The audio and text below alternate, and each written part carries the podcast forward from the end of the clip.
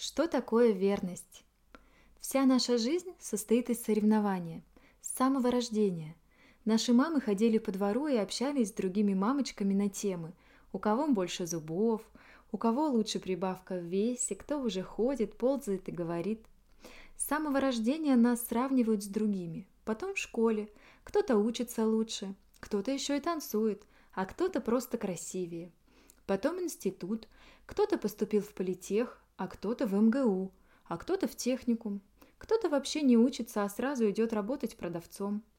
И когда через несколько лет после выпуска твой одноклассник найдет тебя в социальных сетях, он не спросит тебя о погоде или о том, чего жаждет твоя душа. Он спросит, ты кем работаешь, есть ли семья и дети, а если есть муж, спросит, кем он работает, сколько зарабатывает, своя ли у вас квартира и так далее. Мы учимся все сравнивать, и выбирать, хорошо ли то, что у нас есть, или можно иметь что-то получше. Вот так живет обычная семья и смотрит на соседей, а машина у них лучше, зато у нас квартира больше, а у них дети однополые, а у нас разнополые, а он зато директор, а мой муж инженер, а его жена фотомодель, а моя клуша и так далее. Стивен Кови когда-то на семинаре в Киеве сказал для меня самую главную фразу «Величайшее воровство – это сравнение». Так мы крадем счастье у себя, у того, кого сравниваем, и у того, с кем сравниваем. Мы крадем индивидуальность своих детей, сравнивая их со сверстниками. Крадем достоинство у своего мужа, сравнивая его с соседом и так далее. Мы все не любим, когда нас с кем-то сравнивают, когда в разговоре родной человек вдруг произносит «А вот Маша готовит Паше обед из трех блюд и компот», у любой жены по спине пробежит холодный пот – а в глазах заблестят красные огоньки. Мы досыта наелись всеми сравнениями с самого рождения. Постоянная гонка в попытке соответствовать изматывает, и нет ей конца. Потому что даже если ты, как Маша, готовишь уже обед из трех блюд и компот, всегда найдется Света, которая ежедневно печет хлеб и пироги. Всегда есть место, где теплее. Всегда есть тот, кто красивее, умнее, способнее, сексуальнее. Но при том, что мы не любим сравнения в свой адрес, мы обожаем сравнивать своих близких, своего мужа или жену, детей, родителей, и таким образом мы ежедневно крадем счастье у себя и у тех, кто рядом с нами. Мы все время ищем счастье вовне. Мы ждем, что придет кто-то, и тогда мы, наконец, будем счастливы. Многие из нас выходят замуж, мечтая найти счастье в браке, но не находят – как сказал Руслан Нарушевич, брак – это увеличительное стекло. Что под него положишь, то и получишь увеличенным. Если под него кладешь несчастную женщину, то получишь еще более несчастную. А чтобы получить очень счастливую, нужно положить под него уже изначально счастливую женщину. Мы привыкли делать все наоборот. Мы приходим к мечтам о браке одинокими и тоскующими о любви. В итоге мы становимся еще более одинокими и тоскующими, и в таком же состоянии разводимся. Но эта статья немного не об этом. Сейчас я хочу затронуть вопрос верности. Мы не получаем от замужества того, о чем мечтаем, и поэтому большинство женщин, будучи замужем, остаются в режиме ожидания. Они не готовы признать, что их муж, вот такой, как есть, самый лучший мужчина в мире, и не готовы дать ему настоящую клятву верности.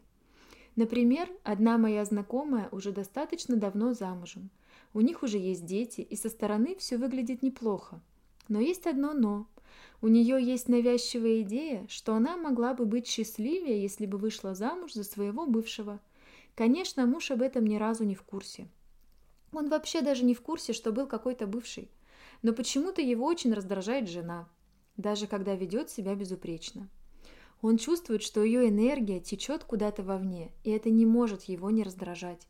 Если мы не поливаем свой огород, то есть мужа, а льем воду на соседские грядки, то наша морковка никогда не вырастет, а соседская репка уродится на славу, чем вызовет еще большее разочарование. Когда мы выходим замуж, важно поставить точку. Точку в своих поисках, поисках счастья и лучшего мужчины и сказать себе, что это тот человек, с которым я хочу прожить всю жизнь, единственный. Такой настрой на самом деле и является верностью. Это гораздо больше и сложнее, чем просто не заниматься сексом с другими людьми.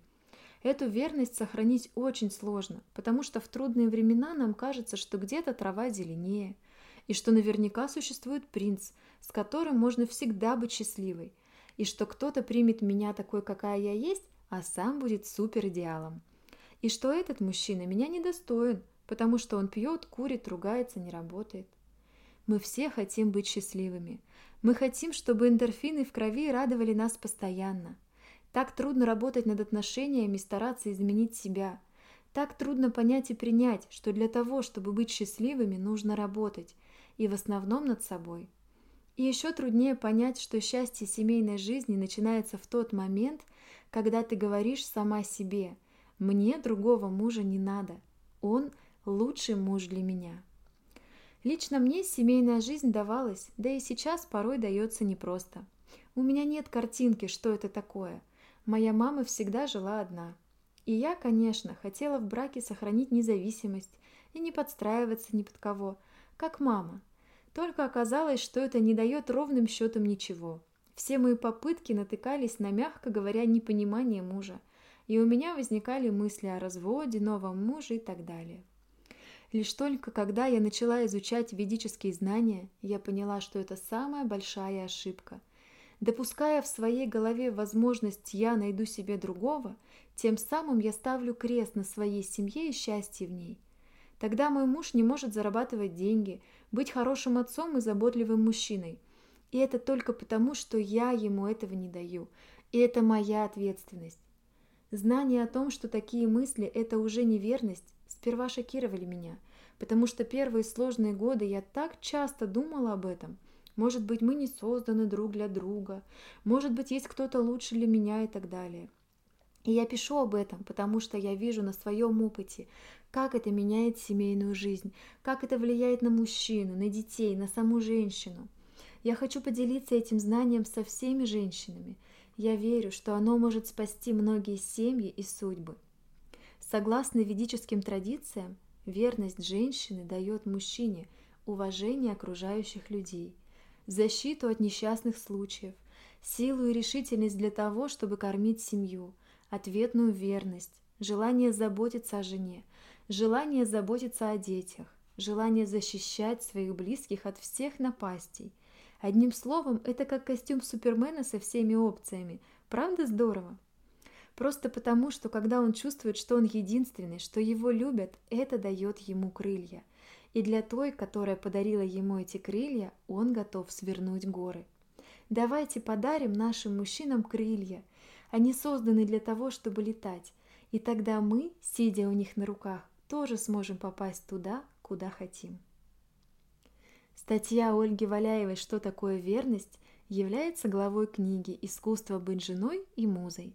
Заказать книги и найти другие статьи Ольги Валяевой вы можете на сайте валяева.ру. Аудиоверсию статьи прочитала для вас Юлия Родионова. Мы желаем вам счастья!